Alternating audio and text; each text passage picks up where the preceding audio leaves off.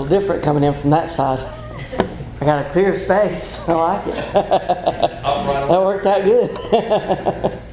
Y'all forgot to announce that we've got our heart to heart. Right. We do have our house heart to heart pamphlets in the back. We got the new ones a couple of weeks ago. But be sure you pick one of those up and pass those out to family or friends. And those are good things to not only read from and study from, but it's also good for other people. I've heard of different stories of people that have just picked one up and been interested in the gospel and become Christians just because of receiving that pamphlet. So it's a good deal that we have those. Our lesson for today is going to conclude our series on building and strengthening faith. Today's lesson is entitled, The Will to Believe. As we look at faith, what we have learned this month is that faith is more than just belief. But faith is also doing God's will. And that's been kind of the theme of our scriptures on Facebook. If you've been following those, I started a devotional series on just scripture. Just picking out scripture that has a theme to it. And this week's theme was on doing the will of God. Not just believing, but how faith also leads to doing. That's something that we've been studying very heavily this month. We understand that faith is what we live for and what gives us reason to live. Faith saves us from our sins and unrighteousness. And faith helps us to overcome the world and its ruler, Satan. As we looked at faith over the last few weeks, I believe the case has been well presented. But do you have the will to believe what the Bible teaches? And that's something that is a different story altogether. You see, faith is not something that just falls on us. And it's kind of the same idea I was thinking of, the idea of love. You know, we have the idea that you fall in love, but there's more to love than falling in love. It's choosing to love. It's a choice that we make. There are people that we choose to love and care for, and there are some people that we may choose not to love and care for. The same way with faith. It's not something that just happens to us. It's not something that we just all of a sudden believe. It's something that we have to choose.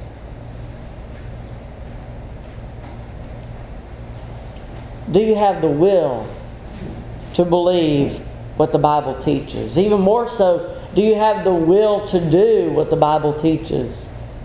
And there are some people that understand. There are some people that attend church services regularly that don't choose to dedicate their lives to Christ. They think they have. They attend services and they think that's all there is. But they don't choose to live a life of faith. It's a choice that we have to make. Do you have the will to believe and follow God? Our lesson objectives for this morning are to, first of all, determine whether or not it is reasonable to choose faith. As we look at what the Bible teaches, is it reasonable for us to choose to believe in God? Is it reasonable for us to choose to believe in His Son? Is it reasonable to choose to do the things that God has given to us? Our second objective is to strengthen our desire to serve God. Without a desire to serve God, what reason do we have to serve Him? We have nothing really.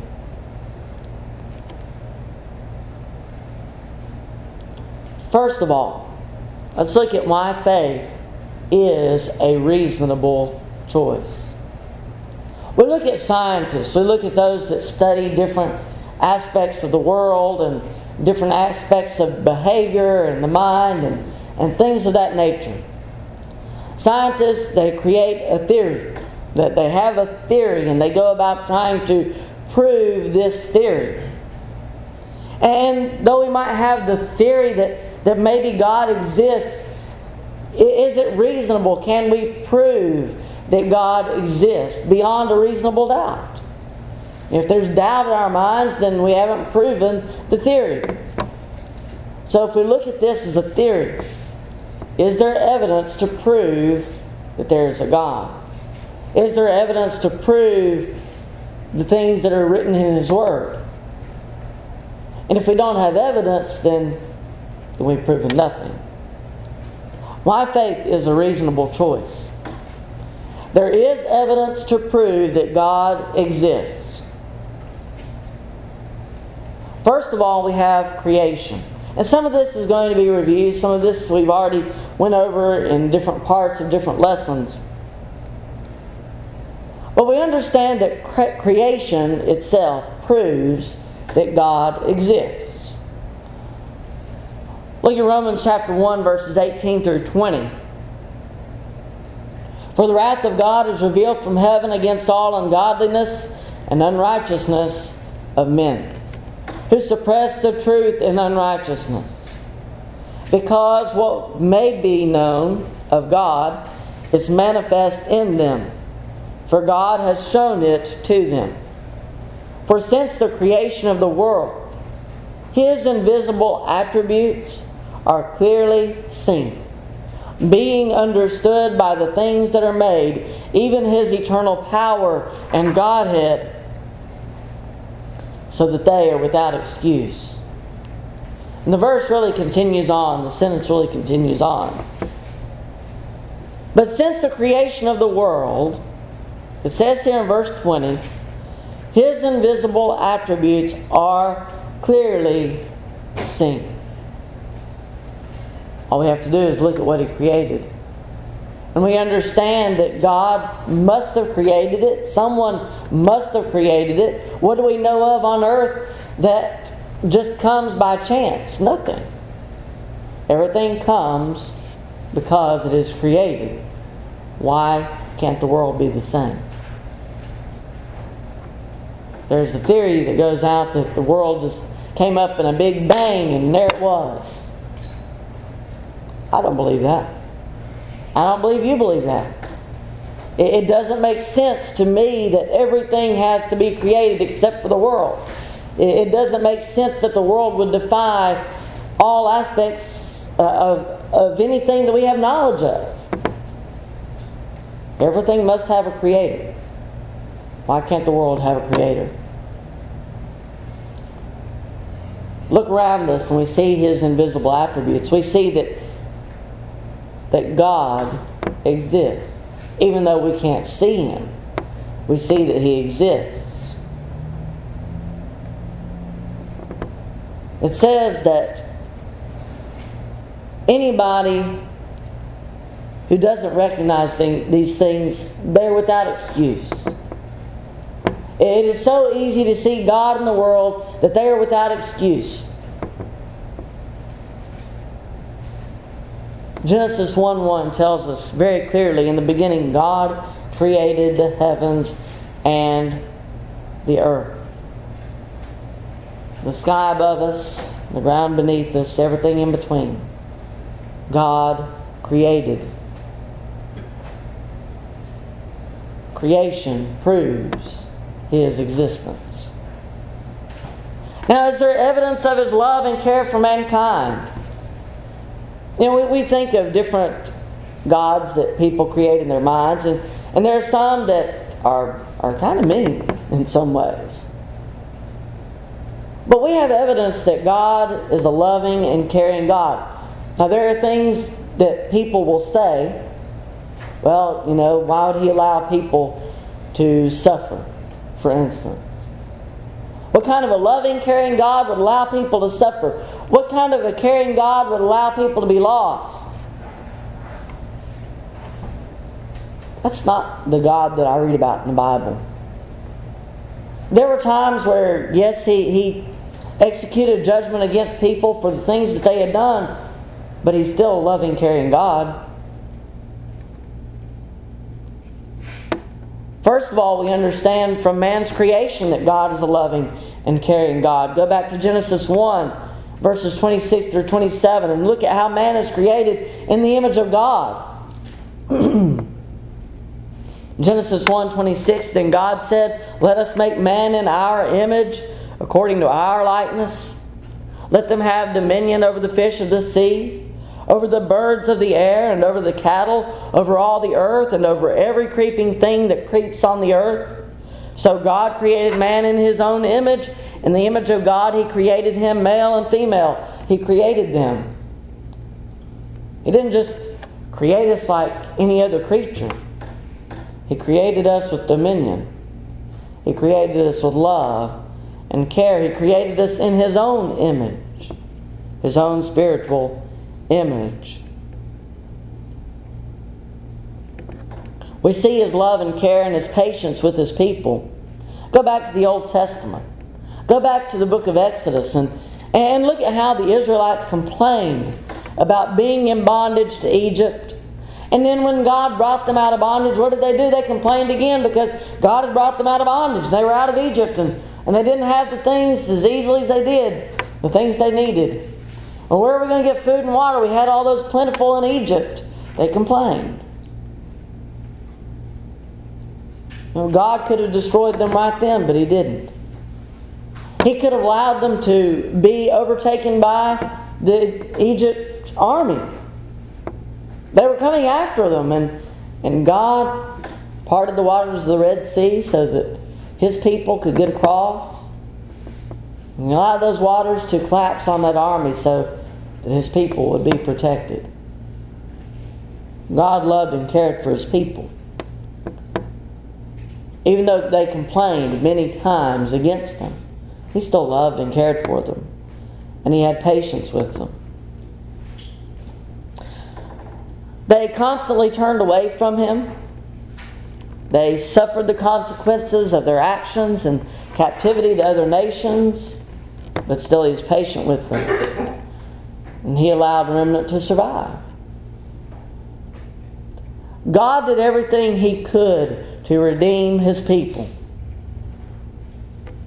including sacrificing His Son on our behalf. That shows love and care. John 3:16, for God so loved the world, that He gave His only begotten Son, that whosoever believeth in Him should not perish, but have everlasting life. God wants us to believe and obey. And He will reward us for our continued faith. That's love and care. So we have evidence that God created us. We have evidence that He loves and cares for His people. Do we have evidence of His Son's life on earth and death on the cross? There are many people who believe that Jesus hasn't come. But I believe He has. I believe in looking at the New Testament that we see evidence of Christ's life. Evidence of a purpose in His life. A purpose to save mankind. We look at how God's plan is revealed to Joseph in Matthew chapter 1, verses 18 through 21. Matthew 1, beginning with verse 18. Now the birth of Jesus Christ was as follows. After His mother Mary was betrothed to Joseph, before they came together, she was found with child of the Holy Spirit. Then Joseph, her husband, being a just man, and not wanting to make her a public example, was minded to put her away secretly. But while he thought about these things, behold, an angel of the Lord appeared to him in a dream, saying, Joseph, son of David, do not be afraid to take to you Mary, your wife. For that which is conceived in her is of the Holy Spirit. And she will bring forth a son, and you shall call his name Jesus, for he will save his people from their sins. the purpose of Jesus coming to earth was to save God's people from their sins. We see God's plan revealed to Mary in Luke chapter 1. Luke 1 and verse 26 through 33. Luke 1:26. Now in the 6th month the angel Gabriel was sent by God to a city of Galilee named Nazareth, to a virgin betrothed to a man whose name was Joseph, of the house of David. The virgin's name was Mary. And having come in, the angel said to her, "Rejoice, highly favored one. The Lord is with you. Blessed are you among women." But when she saw him, she was troubled at his saying, and considered what manner of greeting this was. Then the angel said to her, "Do not be afraid, Mary, for you have found favor with God. And behold, you will conceive in your womb and bring forth a son, excuse me, and shall call his name Jesus. He will be great and will be called the Son of the Highest. And the Lord God will give him the throne of his father David. And he will reign over the house of Jacob forever. And of his kingdom there will be no end." I believe that Jesus was born into this world as man. I believe in this purpose that is presented here, that He was to redeem God's people, that He was to save God's people. I believe that He did those things. I believe that He fulfilled His purpose.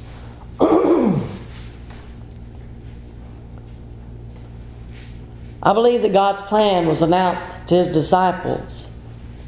In John 2 and verse 19, Jesus answered and said to them, "Destroy this temple, and in 3 days I will raise it up." There were many people that didn't understand what Jesus meant. But we see that in 3 days He arose from the grave. Matthew 26 and verse 2, "You know that after 2 days is the Passover, and the Son of Man will be delivered up to be crucified." I believe that He did. I believe that He was crucified so that He might be raised up, so that He might be victorious over sin, over death. I believe that through Him we are victorious as well. The reason is presented in Luke 24 and verse 44. "Then He said to them, 'These are the words which I spoke to you while I was still with you, that all things must be fulfilled, which were written in the law of Moses and the prophets and the Psalms concerning me.'" Jesus lived. He died. He was resurrected to fulfill the words that have been prophesied a long time before He came to this world. I believe that. I believe we have plenty of evidence to present all of these things and prove that they are so. Do you also will to believe these things and the evidence as it is presented? Must have a will to believe. We must also have desire. The desire to live by faith. If we have the will to believe, we also have a desire within us to do those things that God wants us to do. Some have a desire for things of the world. These are things that we are warned against. Look at 1 John chapter 2, verses 15 through 17. 1 John 2, verse 15. "Do not love the world or the things in the world. If anyone loves the world, the love of the Father is not in him. For all that is in the world, the lust of the flesh, the lust of the eyes, and the pride of life is not of the Father, but is of the world. and the world is passing away, and the lust of it. But he who does the will of God abides forever. Do not love the world or the things in the world. Do not have a desire for temporary things. Instead, we are warned to place our desire, our pleasure, our treasure in things above. So many people get entangled in the things of the world, the lusts of it. But do not be conformed to this world. Let's look at the scribes for a moment in Mark chapter 12, verses 38 through 40. We are not to be as the scribes. Mark 12, verse 38, "Then he said to them in his teaching, beware of the scribes who desire to go around in long robes, love greetings in the marketplace, the best seats in the synagogues, and the best places at feasts, who devour widows' houses and for a pretense make long prayers. These will receive greater condemnation." The scribes were looked up to. They were a part of this group that should have known Scripture better than anyone else. But their desire was more about recognition than serving God. We're not to be as the scribes. We don't want to seek fame and fortune here in this life. That's not our desire. But instead we are told to desire the things of God. Desiring the things of God helps us to live a life of faith. What do we desire? What should we desire? First of all, desire righteousness. Desire righteousness. Mark 6:33, "But seek first the kingdom of God and His righteousness." Matthew 5 and verse 6, "Blessed are those who hunger and thirst for righteousness, for they shall be filled." Desire righteousness. How are we righteous? In this flesh, looking at ourselves alone, we cannot be righteous. We can only be made righteous through the blood of Christ, through our obedience to the plan of salvation. When His blood covers us, covers our sin, then we can be found righteous in God. But otherwise, we cannot be righteous. So it's only through Christ that we are righteous. Desire righteousness. Seek righteousness above all else. Desire knowledge of God's Word. Proverbs 1 and verse 7. "The fear of the Lord is the beginning of knowledge, but fools despise wisdom and instruction." Fear the Lord. Not to be afraid of Him, but fear Him and respect. Respect for what He can do, the power that He has, the dominion that He has over us as His creation. The fear of the Lord is the beginning of knowledge. Once we respect Him, we have a respect for His Word. We will seek His Word. We will seek to do the things that are written in His Word. We will seek a life of righteousness. The fear of the Lord is the beginning of knowledge. But fools despise wisdom and instruction. They have no desire to serve God. They have no desire to do any of the things that are written in His Word. Don't be as fools. Fear the Lord. Seek knowledge. 1 Peter chapter 2, verses 1 through 3. 1 Peter 2 and verse 1. "Therefore, laying aside all malice, all deceit, all hypocrisy, envy, and all evil speaking. Laying aside all of these things of the world, as newborn babes, desire the pure milk of the Word, that you may grow thereby. If indeed you have tasted that the Lord is gracious. Eventually, we mature as Christians. And we were able to feast on the meat of the Word. But begin with a desire for God's Word. Begin with a desire for the pure milk of the Word, that you may grow thereby. Desire knowledge of God's Word. I remember hearing a story a few years ago of a woman who read a book and didn't particularly like the book. I don't know that she got through the first chapter. And she put it aside and never touched it again until sometime later she met a man. And she grew to love that man.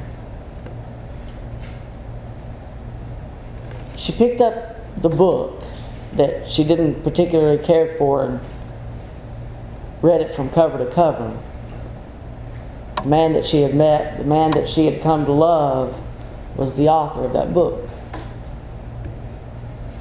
What changed was her love for the author.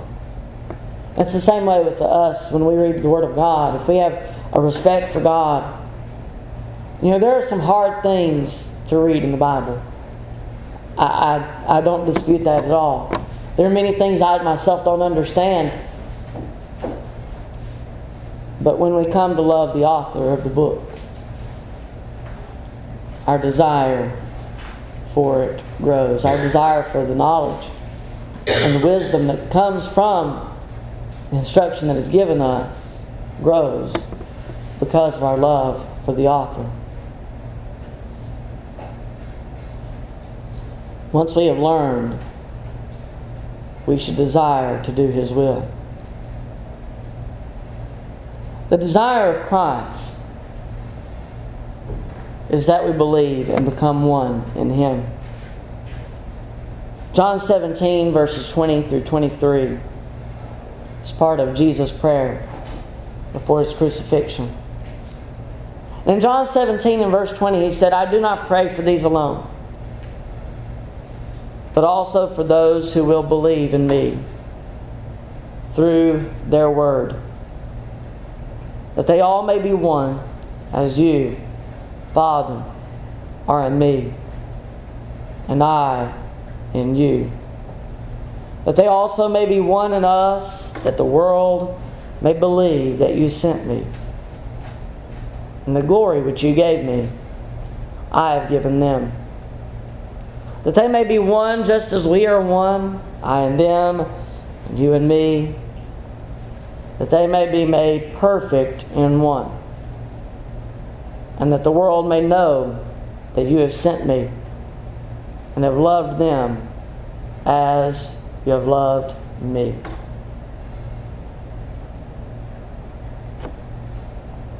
In respect of our desire for God, to serve Him, I think we also need to understand the desire of Christ.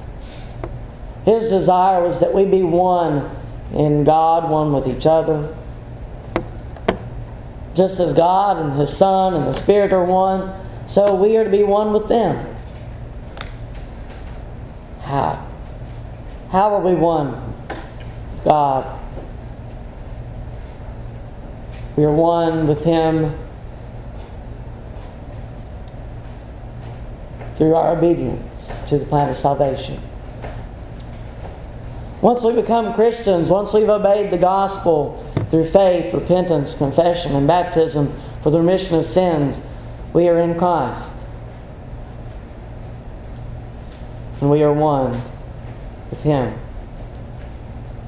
Now, it takes a great deal of effort on our part to remain as one with God, because we still have this pull from the world. We still have temptations. We still have our fleshly desires, and it's easy for us to go after them instead. But we remain one in Him by continuing to live a faithful life.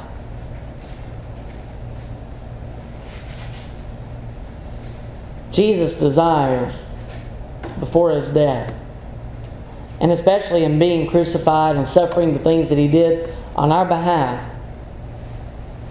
was to reconcile us with God. He's done His part. He shed His blood on our behalf. He gave His life for us so that we might be one with God. Are you reconciled to God? Are you a faithful Christian? Is there something that needs to change in your life? Do you need to become a Christian? Or do you need to rededicate your life to Christ? If you have any need whatsoever, we give you the opportunity as together we stand, as we sing.